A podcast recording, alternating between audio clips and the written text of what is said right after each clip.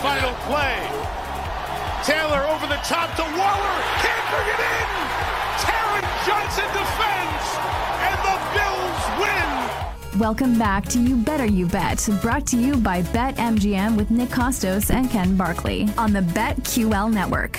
Uh, Mike Tirico with the call last night, Sunday Night Football, final play of the game. Bills come from behind, win over my Giants 14 to 9. Uh, let's do some good before we do some bad just on that game. I tweeted this last night um, at the Kostos. Uh, we talk about this a lot on the show, but I just think it bears repeating. Um, Mike Tirico is on the 1 to 10 scale of NFL play by play broadcasters. I is an 11 He's unbelievable and is, I think, right now at this present moment, operating at the absolute height of his powers. He knows what's going on instantly. Remember we talked about this last week with the Brian Anderson call when Bryce Harper got uh, got doubled up in uh, game two of the uh, of the NLDS sure. against Atlanta, and Brian Anderson immediately in the moment is able to diagnose exactly what's happening. I feel like Mike Tirico knows the rule book better than the officials do. He immediately knows exactly what's happened before the officials even call it. It's like a flag comes out, he's like, "Oh yeah, it's a false start on the left guard," and like I'm really good with this stuff, and I'm like, "How the." How does he know that? And I guess like maybe he has like a great spotter that's like helping him with all this stuff, and sure. they just have this great rapport. He's the just like with the receivers. He's, he's the unreal, receivers are like dude. Trying to get the snaps like off like the CFL stuff. Absolutely, totally agree. Like he was just it's. Oh yeah, like I know that's been a big thing around the league. Uh, this uh, got teams will run plays, and he'll be like, "Oh, that team tried that play earlier today, like in the second quarter." Be like, what? he's what are you, what are he's, he's he's outrageously good. He's outrageously good. So that that's the good from last Okay. night. Uh What the you bad from bad? last night. Um like I, I know like when we do Giants Commanders, like we'll have a lot to say about like Daboll and about the team. Uh and I said this after the Arizona game in week two. But there are a couple games per year where I really get like sucked in from the fan perspective. And I didn't have a bet on Sure. the game last night. Cider total went two and zero with props. Also, like how about the Quintin Morris anytime touchdown call? That one was that one was that one was, was pretty bell. good. I got a absolutely. I got a in the morning on a bus when I roll myself a jazz. Uh, Gonna I, catch uh, a touchdown. It's all right because I cashed eight to one. Um, there are a Well, I couple run a per corner year route, the ball's coming my way. Trying to get when Josh Allen misses. Knox and Stefon Diggs is double covered. Quintin Morris is open in the end zone. Allen rolls out the pass and he throws it down the field. Quintin Morris catches it, and now we're rich. No, we're not. But it was good. Quintin Morris, and he wins us our bet. A couple times a year, I get sucked in as a fan to these games. And I found myself last night big time getting sucked into this game as a fan. I knew when I was like viscerally angry at the end of the first half, I was like, well, I guess I'm in now. I'm just like in as a fan now. And to have it end the way that it did, and my favorite team has had a couple like real, like, just absolute shellackings this year. 40 to nothing against Dallas. Obviously, have gotten handled a number of the, the Seahawks game was absolutely ridiculous on Monday night a couple weeks ago. Not competitive in that game, the Niners game in week three. Uh, I would rather a hundred times out of a hundred, and I know some fans will disagree and say, well, like last night was actually better because they showed you something. I'd rather them lose 40 to nothing like they did to Dallas and have the game be over like basically at the end of the first quarter than to have it go down like that to the final play of the game. And I have like no critiques of like what happened what happened at the end. I had friends tell me, "Oh, well, you got to give the ball to Saquon." It's like, "Really? With that offensive line, you want to hand the ball off to the guy the entire stadium thinks the ball's going to?" I had no issues with the play call. And yes, it's probably pass interference. Also, the Bills were going to interfere with Waller every single Oh, play yeah. until like until the world ends.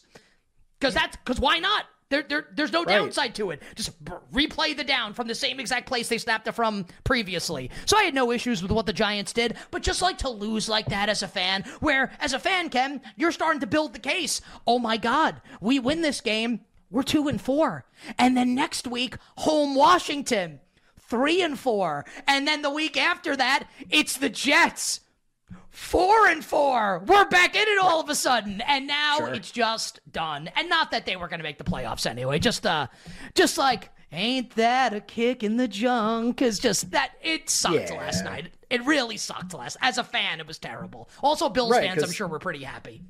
Oh, absolutely. And the Bills gave you kind of a clunker of a game, and it had like all the right ingredients, right? Like Tyrod played like awesome for most of the game. like actually was great. Like it's it's crazy, and this is true for a number of teams now. that when they drop back to pass, you you like know before the snap, you're just like, he's got to get rid of it in like one second. Like the second that he drops back, the ball has to be out. And it's it's not that's not unique to the Giants. Like they're the worst offenders because they have the worst offensive line, like guys off the street playing last night. And but like the Patriots are like that. The Jets kind of are like that sometimes, where you're just like Panthers you're watching these offensive been. lines. Panthers is a great example. I think there's one other one that I'm forgetting. God, I mean the Bengals are like that sometimes. I was just going to go, say like, Cincinnati. Yep. Cincinnati- yeah, is like that The sometimes. Wa- but feels Washington. Howell gets sacked a million Yeah. times every game. Howell's on pace to get sacked over 100 times this year, I think. It's just ridiculous. And I don't know if we've ever had so many of these teams where if it's a like a a, a pa- an obvious passing down, obvious passing situation, before the ball's even snapped, you're just thinking like this is going to be so dicey. Like this, I mean, like he's got to get rid of it right away, and you know, to play in those conditions has got to be so difficult. Like as the quarterback, like I can't imagine what it's like. Like you know, you're going to get hit throughout the game, and you know that like you know you're going to take some hits, and you're going to get sacked, and you know it's a like physical sport, obviously. But like to know on every drop back, like you might get bulldozed every single time, and it's like the likely outcome. Like not that like sometimes it's just going to happen because their edge rushers are really good. Like no, you're gonna get bulldozed like every time, and just like I can't imagine like what, what that's like. Like the courage required to still be like, yeah, I want to play quarterback. Like that sounds awesome. Uh, I thought he was great, and just yeah, it had all the ingredients. Buffalo wasn't playing great. They were doing stuff wrong, and the Giants were kind of like methodically moving the ball. Like, uh, you know, what Slayton made a couple crazy catches down the sideline, right? So it kind of had everything. I, I found it a, an incredibly compelling game. I had no bets on it. I was like, I was like captivated the entire. Switching back and forth between that and the ALCS, and I, I like almost didn't miss a snap the entire game. I thought it was really, really interesting, and yeah, just to have the end of the half and the end of the game both be like in the exact same fashion, almost right, like unsuccessful plays and goal to go situations uh, from inside the the two yard line in both cases, pretty crazy. Uh, you better, you bet, Nick and Ken. Magnificent Football Monday. We'll get to P squared, B squared for week seven in a second.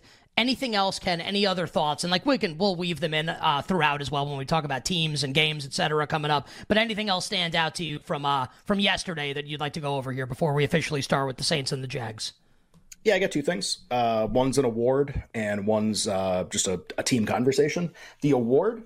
So we talked about MVP on Thursday, and I think we did it on Friday too, because I said like Mahomes kind of gave you an okay performance. They won. The Chiefs won the game. They won by double digits, and they only have one loss. But it was just kind of like a meh statistical game. wasn't great. And I think I said like if this is what it's going to be, then like he's not going to win. Somebody else is going to win. And so that's how he started us this week in terms of MVP candidates and their performances.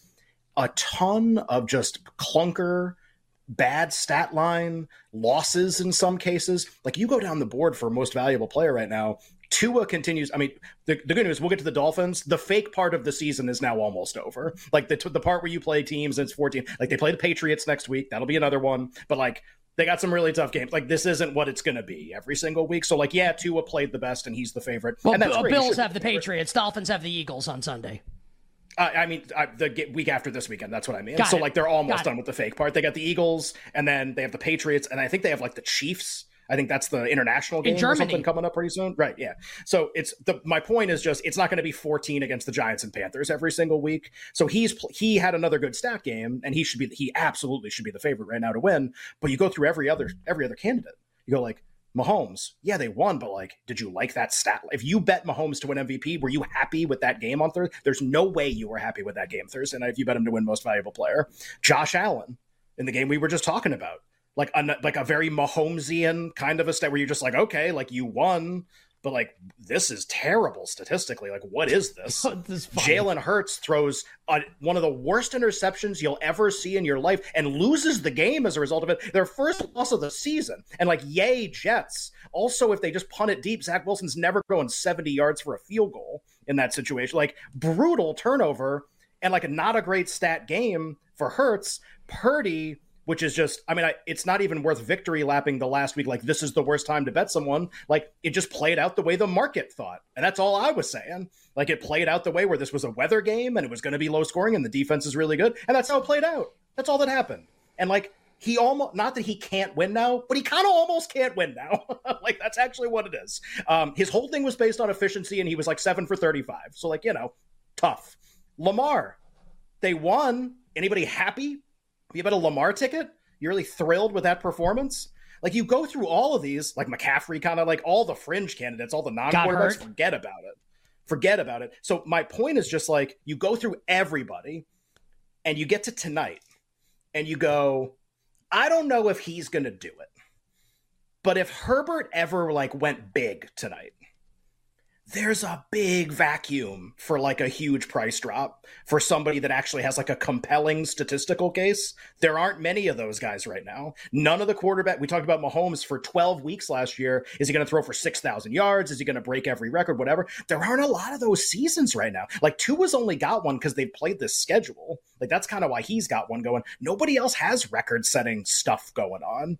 And not that Herbert will either, but you you go down the board and you go, man, if all these guys are kind of whatever and just lukewarm as candidates, maybe Tua just wins. That's the easiest explanation. Sure, of course. But you get to like Herbert and you get to Burrow and you go like, this is the kind of setup where somebody like that can win.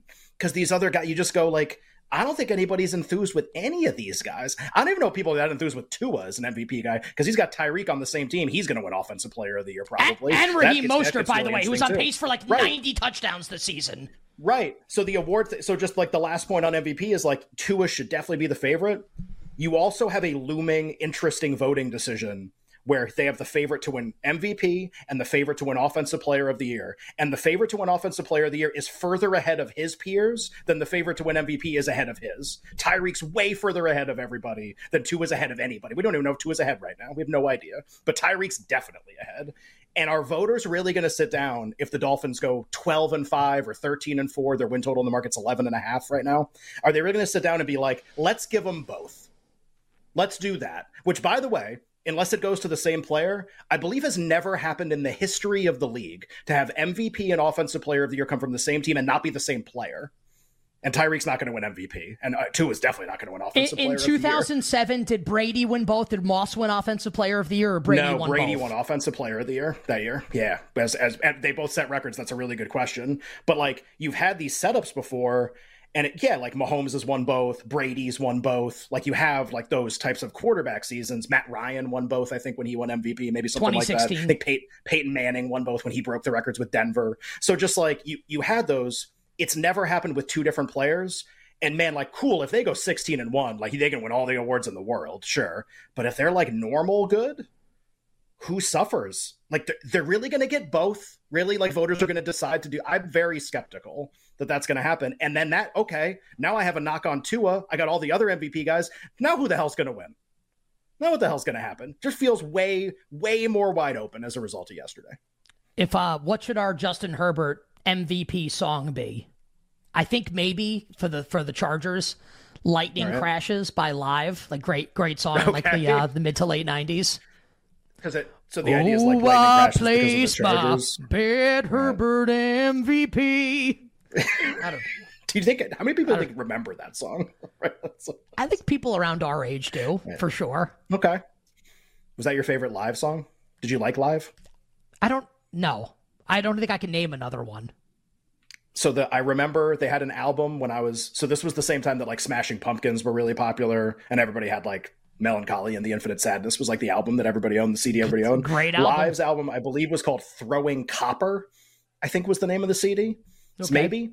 And it had that song on it, and I hate, I like hate that song. I just think that's a bad song. Like I would, if it came okay. on, I would change the station or I'd like walk out of the room. They have a song called "I Alone" that I used to kind of like teenage angst okay. get down with a little bit. It Ooh. was like pretty angry, and they performed it on MTV Unplugged. And I remember whatever year that was, I remember thinking like that that was a really important thing that I like, in my life that I needed to watch MTV Unplugged because Live was going to play I Alone and I was going to have some kind of like cultural experience consuming this. And now I like I, I probably haven't listened to that song in 20 years, but I remember in the moment being like, if if somebody had called or somebody needed to do something, I'd be like, no, I need to watch MTV Unplugged because Live's going to play I Alone, and this is important to me. Justin Herbert gonna win MVP. Dropping so how about back again. how about how about how about Jake Mad Eye Moody? Like uh, too much time spending Oh, the, the, the- spending on the dark arts, not enough time trying to kick field goals at the end of the game. Just to a, you mentioned that Josh Allen looked Mahomesian at points last night. Expelliarmus, and I went to the right. So yes, the ball was going to go in, and then someone yelled Avada Kedavra, and the ball died in Right. mid-flight, Yeah, and then went wide right. died. Uh, Yeah. that with Allen and Allen and Mahomes, I guess the difference is when Mahomes plays like that, I always feel like the Chiefs are still going to win, and when Allen Yeah. plays like that, I feel like the Bills are going to lose. Um, and just last note, uh, I have nothing to base this on. I, I think Jalen Hurts is hurt. Like that was a weird, weird game, and he never plays like that. Like some of these decisions, not getting like air underneath the ball. I, I have, I, I don't know if that's true or not. There's my observation watching the game was I don't think this dude's healthy. Uh, on the other side, P squared, B squared, week seven in the NFL will start in the Big Easy, Saints and the Jags on Thursday night.